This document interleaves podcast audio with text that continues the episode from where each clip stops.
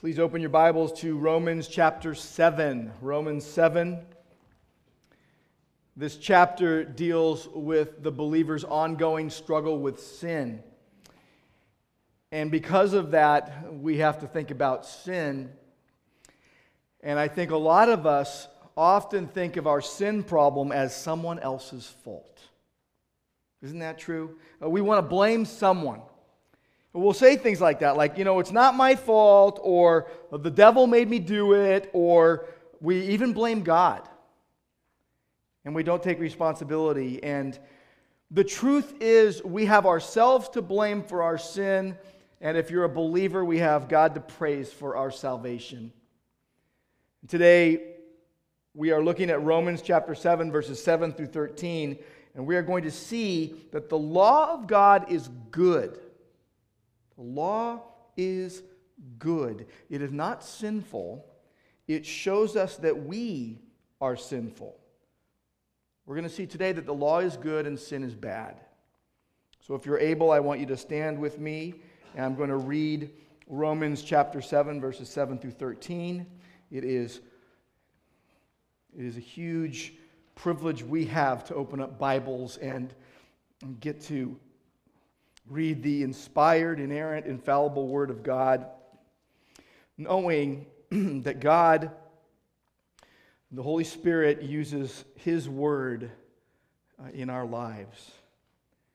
So to call ourselves to attention before God and His Word is a good thing for us. What then shall we say? The law is sin? By no means. Yet if it had not been for the law, I would not have known sin. I would not have known what it is to covet if the law had not said, You shall not covet. But sin, seizing an opportunity through the commandment, produced in me all kinds of covetousness. Apart from the, the law, sin lies dead.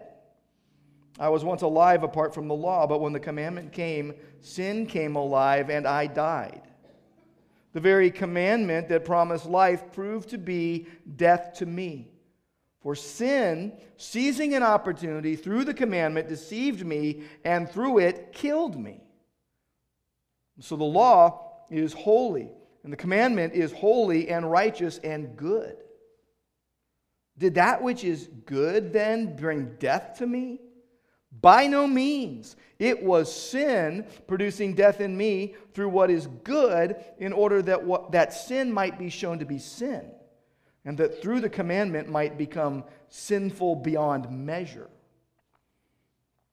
And Lord, we thank you that we can open up your word today. I pray that you would open our eyes that we would see wonderful things in your word.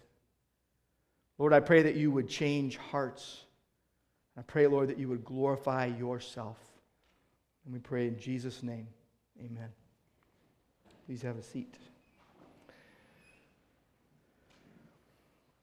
The overarching theme of Romans chapter 7 is that God unites believers to Christ to bear fruit for Him.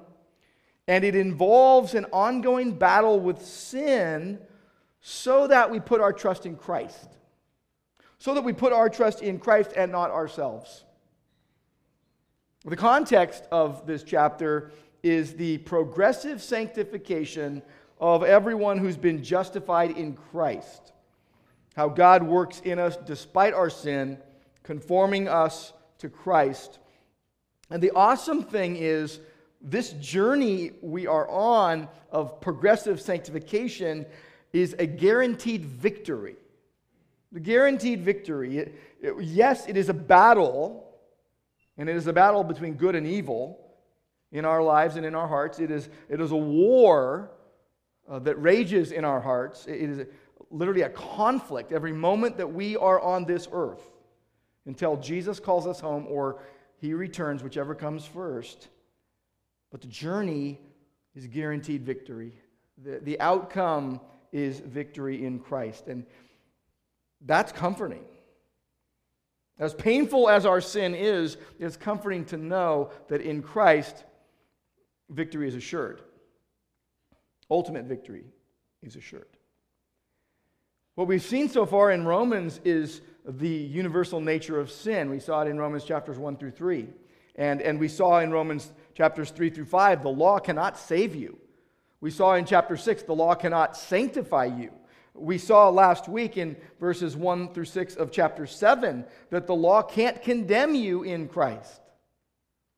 We saw that God joins believers to Christ so their lives bear fruit for God. How God orchestrates a, a sequence of events, a chain of events to accomplish his purposes. How we have died to the law in Christ, that which held us captive outside of Christ so that we belong to Christ. We are literally married to Christ spiritually, Him who was raised from the dead, so that we can now serve God, so that we can serve in the new way of the Spirit, because we are indwelt by the Spirit of God. And so now we can obey God and bear fruit for God. So today we're looking at verses 7 through 13 in Romans 7, and we're seeing the goodness of God's law. And the goodness of his law is hypothetically being called into question. The, the question is, what shall we say about this? Is, is the law sin? Should we be landing there? Is this the conclusion we should draw that knowing that we are sinful, is it because of the law? And Paul gives an emphatic no. He basically says, No way, that can't be true. Freedom from the law did not include freedom to sin, as some Jews had falsely concluded. What Paul is doing in these verses today is he's giving a defense for the goodness of God's law. How good it is. God uses the law, even though sin uses it for wicked schemes, God uses the law. And so now we're going to see, and you see this all the way through the rest of this chapter, the goodness of the law versus the wickedness of sin all the way through. You see it contrasted next time as we're in verses 14 to 25. You see it over and over again. Goodness of the law versus the wickedness of sin. Now, there's a reason why we need to grasp the message of Romans chapter 7. And the very simple reason it's because if you grasp the message of Romans 7, you can also grasp the message of Romans chapter 8. And if you miss the message of Romans chapter 7, you run the risk of taking Romans chapter 8 and everything that follows in the wrong way. What happens a lot, and this is obvious, isn't it, that, that Romans 8 is built on Romans 7, and Romans 7 is built on Romans chapters 1 through 6. And if you get it all the way through and you get it in the context and, and what was originally intended, you're not going to then bring misunderstanding and discouragement and despair and wrong thinking into chapter 8. But that's what often happens. It, it's like this we think, well, God's grace is so good, but, but the law is bad. That's wrong thinking.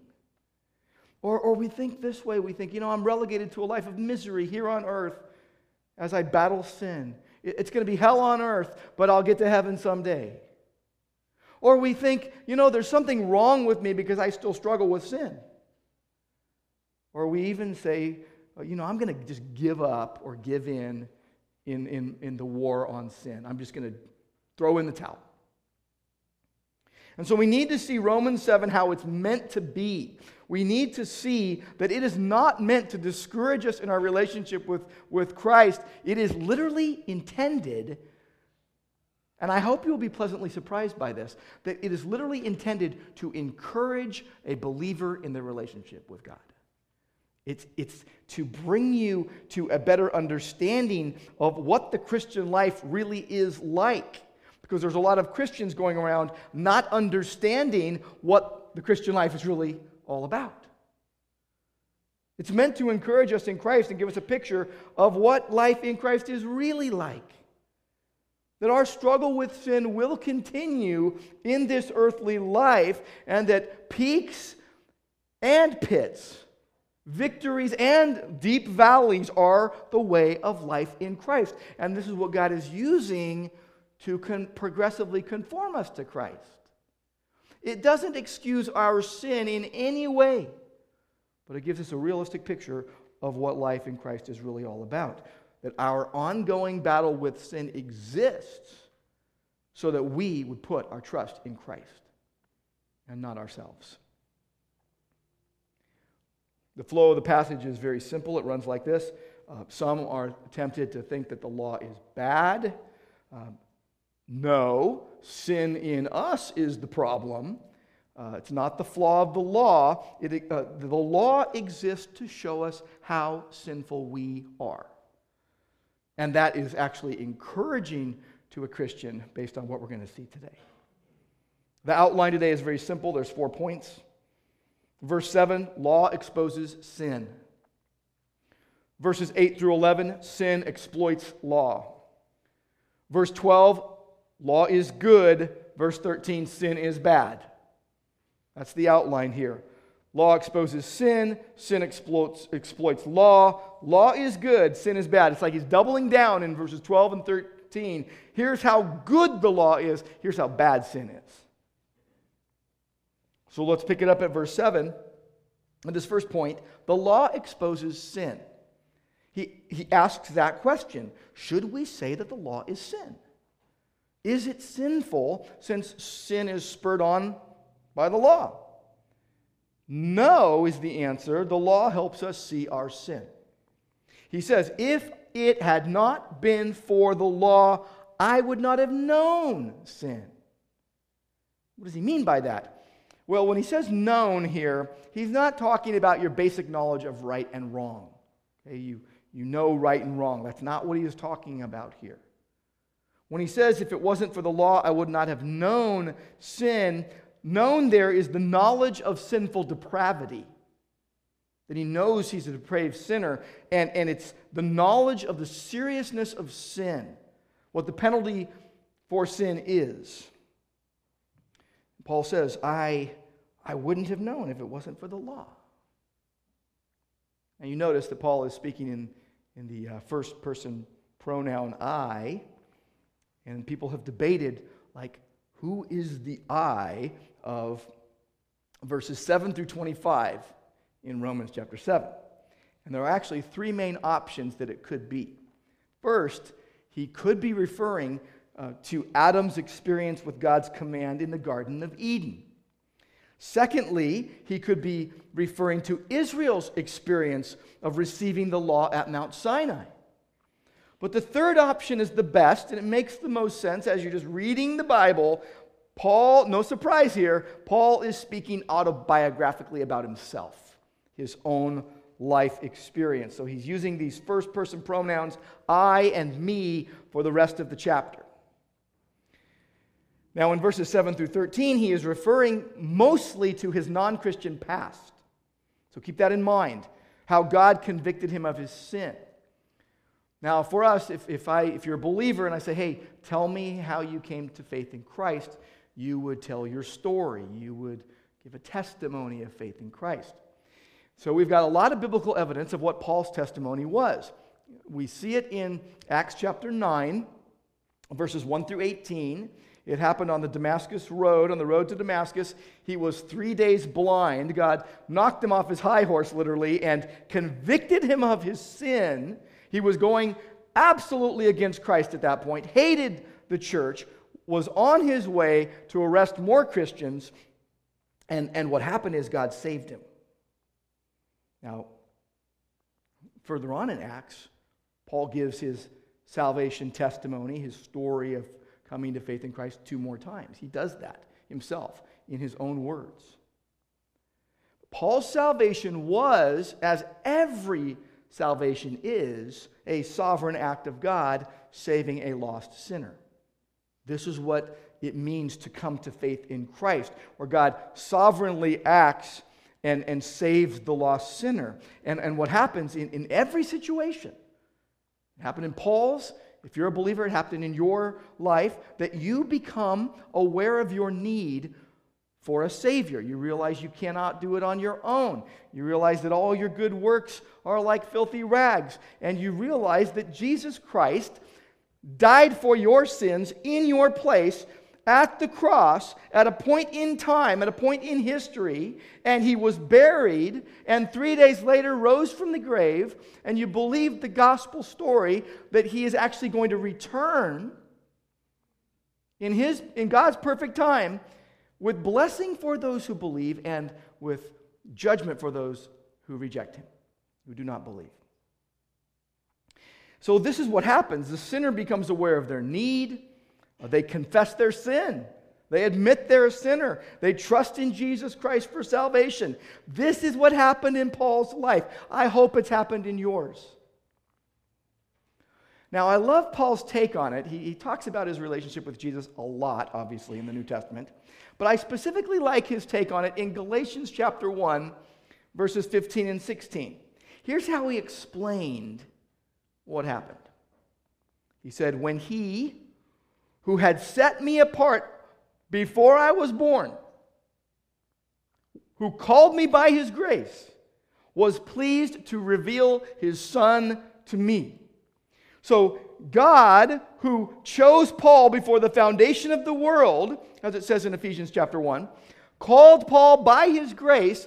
Paul heard the gospel and was pleased, God was pleased to reveal Christ to him.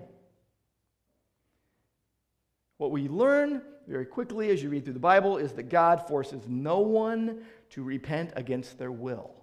God changes your will so that you want to repent. God opens your heart to the gospel message so that you want to repent. His kindness leads to what?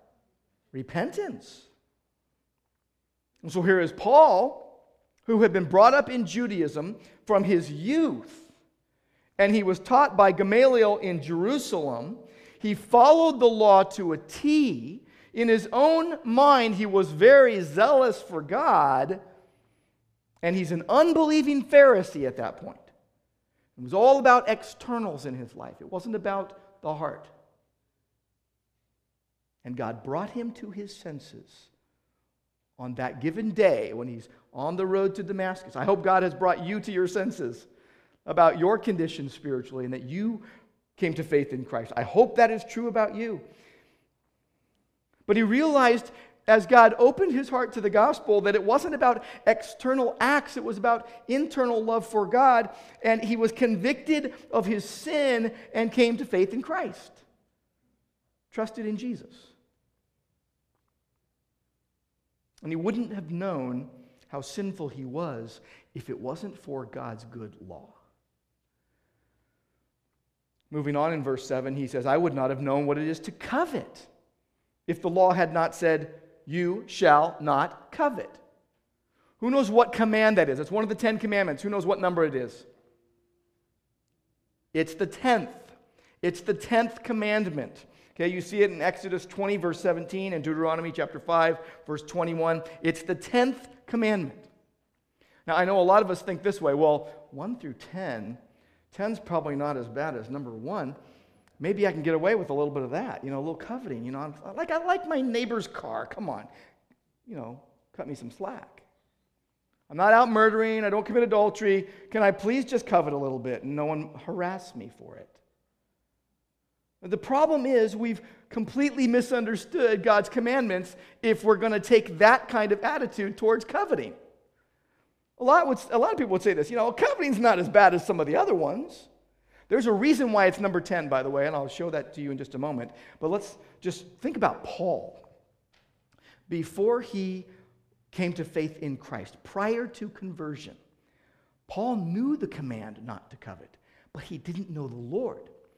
And so, coming to Christ through the transforming work of the Holy Spirit, he realized he can put no stock in his own abilities to keep God's standard. That is why in Philippians 3, he says this about himself and fellow believers. He goes, We worship in the Spirit of God and glory in Christ, and we put no confidence in the flesh. None. He knew. Now, here's the man saying this whose spiritual resume was, was pretty impressive, humanly speaking. A couple verses later, Philippians 3, verses 5 through 7, he rattles off his spiritual um, resume as an unbeliever. And here's what he said circumcised the eighth day, check. Of the tribe of, Is- of, the, of the people of Israel, check. Of the tribe of Benjamin, check. A Hebrew of Hebrews, check, check. As to the law, a Pharisee. As to zeal, a persecutor of the church. As to righteousness under the law, blameless. then he says this But whatever gain I had, I consider it loss for the sake of Christ. He realized that his life had been radically reoriented around Jesus Christ. And, and here is Paul. Here is Paul in Romans chapter 7 using his own experience, his own testimony, his own story with the 10th command do not covet to explore the issue that he's talking about, about how the law is so good. And we think coveting is a lesser sin. We think it's okay to covet a little bit. Coveting, the Jews had a tradition that said it's at the root of all the sins. The basic sin is coveting.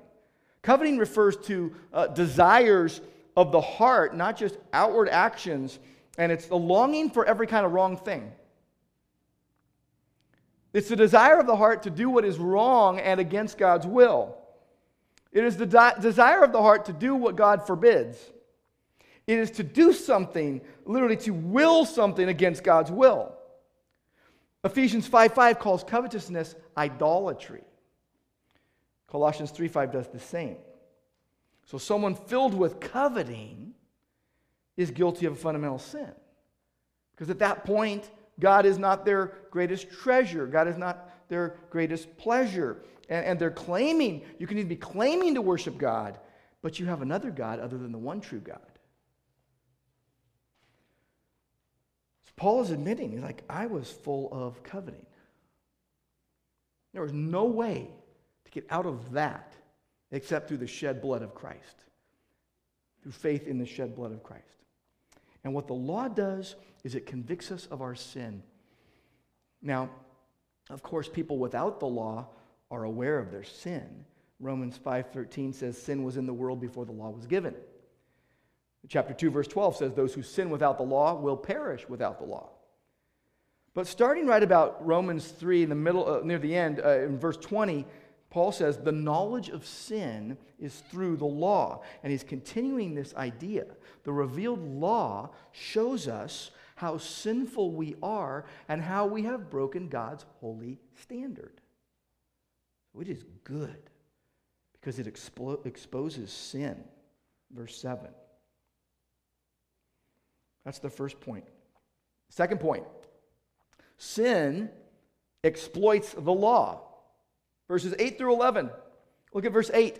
Sin seized opportunity. So he's picturing sin. He's like personifying sin, almost like a, a an animal ready to, you know, pounce and devour, a, a ravenous wolf or something. And he says, Sin seized opportunity through the command and produced in me all kinds of covetousness. He's giving his own story here. I mean, he's speaking from experience. He's confessing that he was a serial coveter. Before Jesus rescued him from the power and the penalty of sin, he was a serial coveter. This is a microcosm of humanity, is it not? This is, this is mirroring the history of Adam. This is mirroring the history of Israel. This is mirroring our lives. So Paul is looking back on his life before he was a believer and he's telling us how he became aware of his former condition and then how bad it got. Okay? Notice in verse 8, he says sin seized the opportunity. He also says it in verse 11.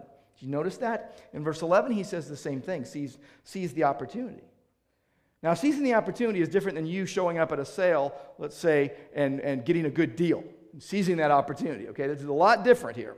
Seizing the opportunity literally means getting a starting point, getting a base of operations for an expedition, and then getting all the resources you need to carry it out. So, seizing the opportunity is literally planning the whole thing out. Now, he's talking about sin here. He's not talking about the command not to sin. Okay? Sin produced all sorts of coveting in Paul's heart by using the law as the base of operations, as the headquarters, as the home office for the attack. So sin takes opportunity through the command by producing all sorts of coveting, uses the command as a base camp.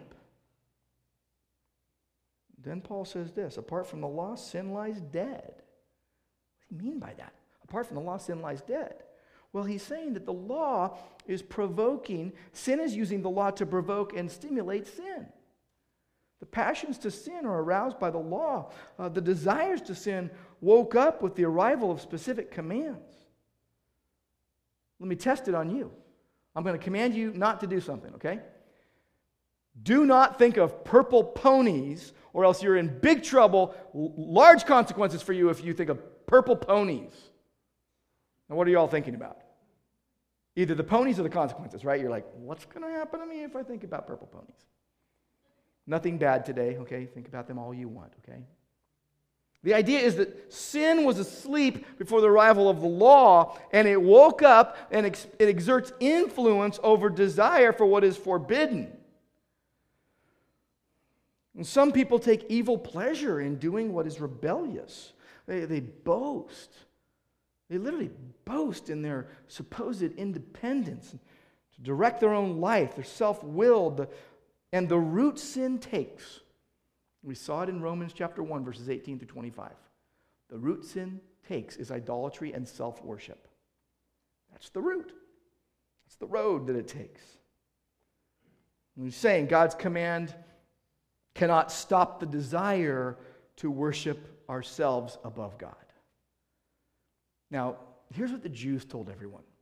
If you were a Jew back then, here's what you heard the Torah, the law, curbs sin and it diminishes its power over your life. Not true. Absolutely not true. It doesn't hold you back from sinning or diminishes its power over your life. So Paul's words would have shocked them. Literally would have shocked them because he says, no, the law does not prevent sin, it encourages it. He says in verse 9, I was once alive. He's not saying he was spiritually alive, he's saying he was humanly alive apart from the law. But when the law came in, when the command came in, sin became alive and I died. I realized I was spiritually dead. Uh, my religious deeds meant nothing. God gave a command and sin took advantage of it. Verse 10 the command that promised life. The, the, command that promised resurrection and, and revival proved death to me. He learned no one can keep the law, that, that fallen sinful man gets death for all his efforts. He learned that salvation and eternal life is only through Jesus Christ. And that when you come to faith in Christ, as Romans 8 4 tells us, the law's requirements are fulfilled in our life by God because we have the Spirit of God indwelling us. Christ dwells in us. We are alive because of Christ's righteousness. And so now we can actually, in God's power, obey Him.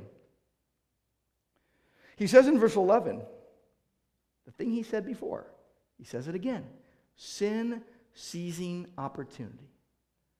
Sin is setting up its base camp, it's setting up its headquarters through the commandment. And then he says this it deceived me. It deceived me. And not only that, it killed me. It deceived me, it killed me. We all know what it feels like to be deceived, and it feels horrible, doesn't it? Deceive here, it, it means what it, what it means. It, it means you're completely deceived. You're completely fooled. You're disoriented, even. It literally means that you got disoriented by sin and it makes you lose your way. That's literally what it means to deceive someone. Make them lose their way. It deceives you. Sin deceives you into thinking that you, by your own efforts, can work your way to God. Verse 11, when he talks about being deceived, he's referring to the temptation of Adam and Eve in the garden. In fact, flip over to the very first book of the Bible, Genesis and chapter 3. See what happens. Verses 4 and 5. Genesis 3, verses 4 and 5. God had already said in chapter 2 um, Eat of any tree of the garden except the tree of the knowledge of good and evil, because in the day you eat of it, you shall surely die. That's what God said. So God revealed his will, gave a command. Genesis 3, 4, and 5, the serpent comes up, Satan comes up and says, You won't die. God knows that when you eat of it, you will have your eyes opened and you will be like God and you will know good and evil. So, what sin does is it makes you a double false promise as it deceives you. It lies to its victims. First promise is nothing bad's going to happen. Just go ahead and do that. Nothing bad's going to happen. You won't die. Second, you'll be happy and fulfilled. Your eyes will be opened. You'll be like God. You'll have knowledge. So there's no evil that will befall you, and, and all pleasure will be yours. That's the lie. That's the wicked deception of sin. In fact, Paul doubles down on this in the New Testament. 2 Corinthians 11, 3, 1 Timothy 2, 14. Same word for deception, referring to Adam and Eve being deceived and how we get deceived. And what he's saying is sin increases strength by exploiting a good law.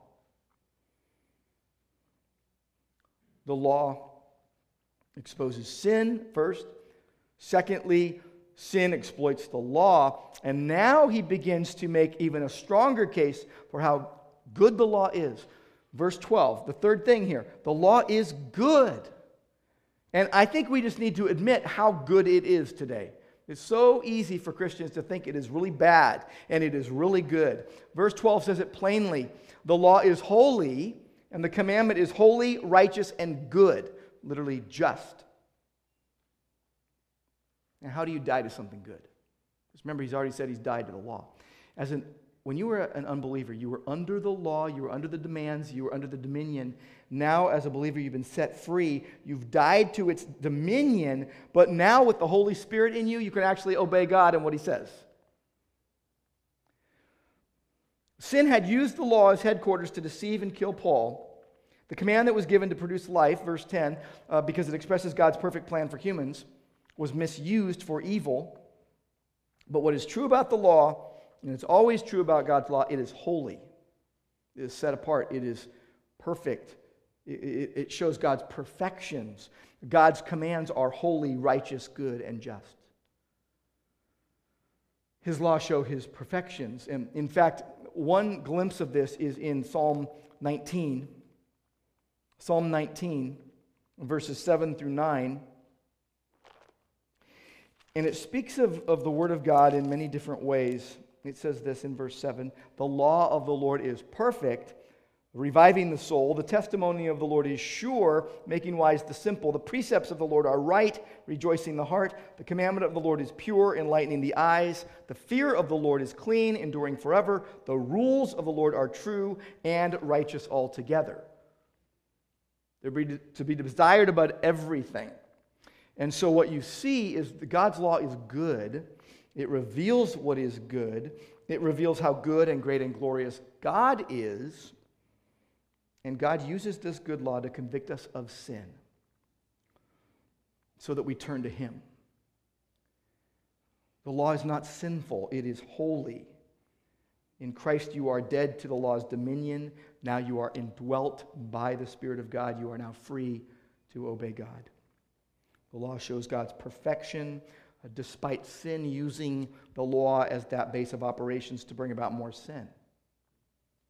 Galatians 3 tells us that the law was like a guardian, a tutor to lead us to Christ, to show us our need for a Savior.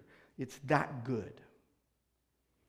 And what you'll notice as you go through Romans is that, the, that Romans emphasizes the law and the gospel and both are good and used for God's glorious purposes. We should be very thankful for the law giving us an overwhelming conviction of our guilt and sinfulness because it makes us want to run to Jesus. In the face of great evil, we need great good. We want to run to Christ when we realize how sinful we are. And the gospel truth is Jesus saves from sin. So the law exposes that sin. Sin exploits the law, but the law is good. It is good. And then the fourth and last thing in our outline, verse 13. But sin is bad, and it's worse than you think. Uh, we must acknowledge sin's badness. Uh, sin is the bad actor, not the law. Verse 13, did what is good bring death to me? And now, for the second time in this passage, Paul says, absolutely not. No, it was sin producing death in me through what is good, the law, in order that sin might be shown to be sin through the commandment might become sinful beyond measure. It's not the law's fault. He's using murder trial wording here. It's not the law against murder, but actual murder that deserves punishment. The law is good, breaking it is bad. The law doesn't cause death, sin does. Sin is evil as can be. He says at the end there of verse 13 that it would be seen to be sinful beyond measure, so that sin would be found to be sinful beyond measure, literally, utterly, utterly. It comes from a Greek word, hyperbole. It's where we get our English word hyperbole, which means to exaggerate something, to overstate something, right? To, to magnify, over magnify, overkill. Beyond measure literally means to throw something beyond, to be in excess, to be uh, even superior to, and to be beyond comparison. The idea is that sin would be seen as, for what it really is, the worst thing above all bad things.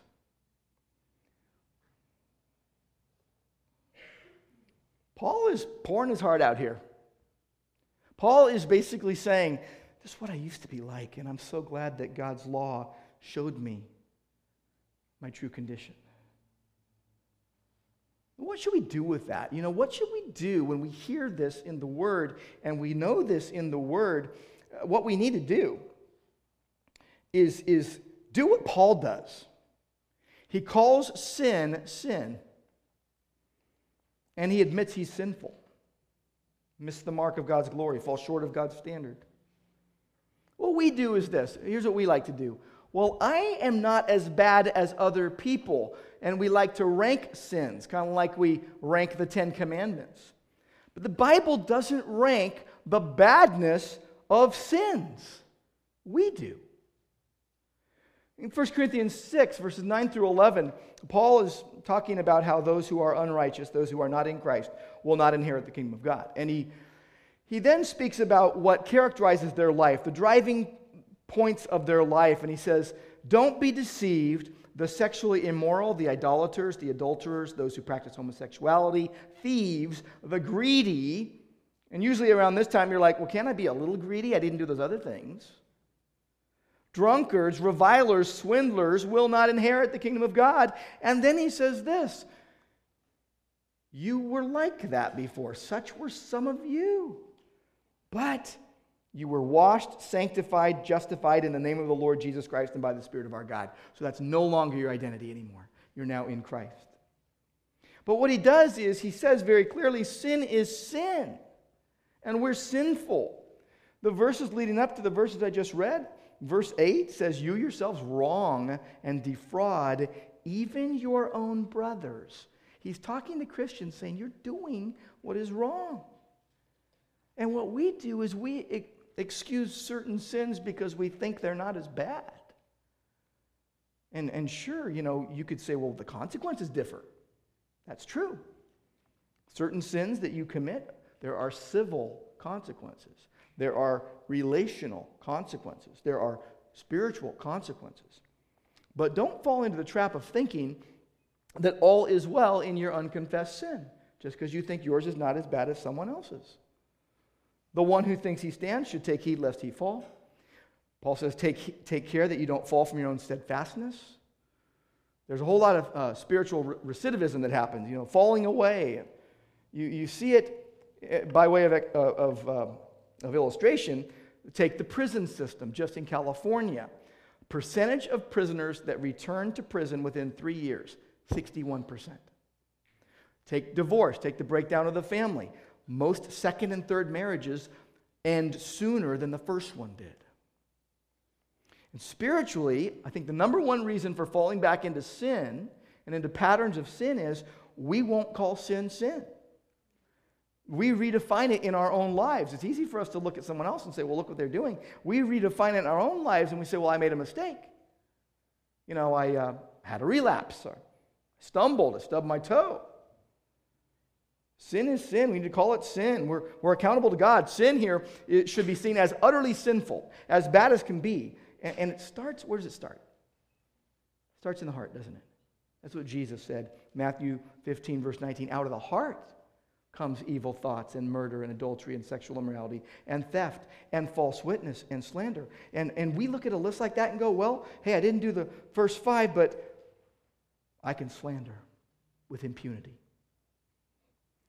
See, in Christ, we should be fixated on Him and what He likes, what He loves. You know what He loves? He loves confessed sin. He died for our sins. 1 John 1 9 says, If we confess our sins, He is faithful and righteous and will forgive us of our sins and do what? Cleanse us from all unrighteousness. Who wouldn't want that? But here's the problem everyone's guilty, no one's clean.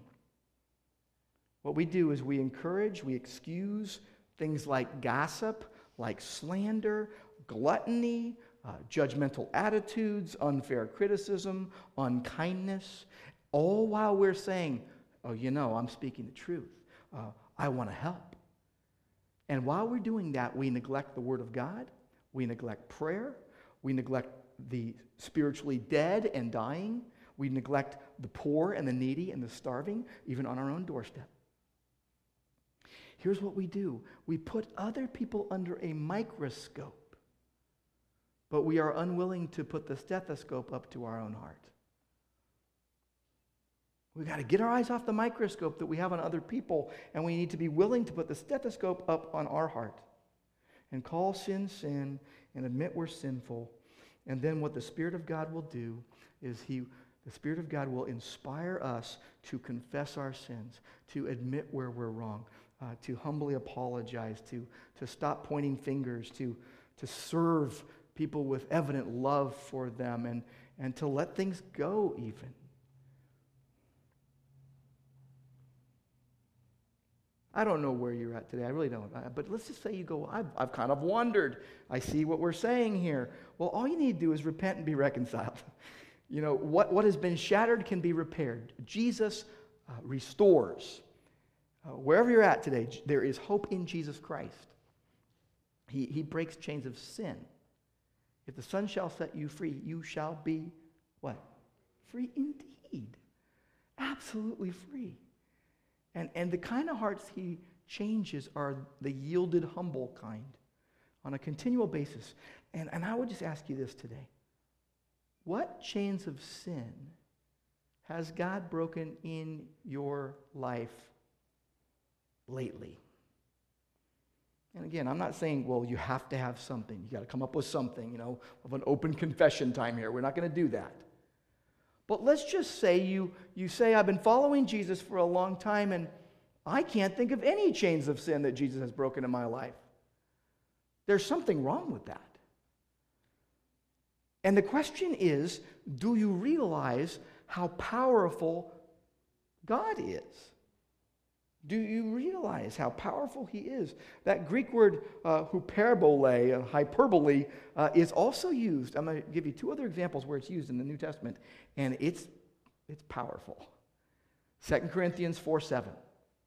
Paul is talking about the surpassing greatness of the power of God. Okay? The surpassing greatness of the power of God uh, obliterates utterly sinful sin. Ephesians 1, verse 19. The surpassing greatness of God's power towards us who believe obliterates the utterly sinful sin. And, and we cannot fool ourselves. Sin is a lethal weapon, and it is far worse than we think. It is sinful beyond measure, but have no fear. God's power is beyond measure. This is what we've seen today. Some, some think the law is bad. The problem is our sin. The law does its job, it, it shows us how sinful we are. And if we agree that the law is good because it shows us our need for Christ, we must also agree that sin is bad and admit our sins. Just confess our sins of hypocrisy and judgment and lack of love and empathy, empathy, and it, it should make you a better daughter or son. It should make you a better sister or brother. It should make you a better spouse. It should make you a better worker, a better church member, a better citizen. and I bring this to a close, I just want to say this. Please, please do not think about someone else right now. This is what we always do. I do the same thing. We always think about the other, the person that needs their heart changed. Don't think about someone else right now. Think about your own heart. Don't push this away. Just let God put, up, put the stethoscope up on you. We have a continual battle with sin in this life so that we would look to Jesus Christ. And if you love Christ, you'll call your sin sin. You'll admit it, you'll confess it, you'll turn from it. Paul knew he was sinful. He knew his ongoing wretchedness, when we were a wretched man that I am. And he took the continual cure, uh, the ongoing cleansing by Christ's shed blood. James 122 tells us, "Be doers of the word, not merely hearers who deceive themselves." I can get up here every week and I could just, you know, pour my heart out to you and not make you do one thing. You realize that? I can't make you do one thing you answer to God. He's your master. But I want you to follow through on this. I'm going to ask you to follow through on this. You're accountable to God and you don't live to yourself. So if there's something that God has brought into your mind, something that you need to make right, something you need to confess, I want to ask you that you would speak to one person about whatever that matter is within the hour. Within the hour. Just don't push it away.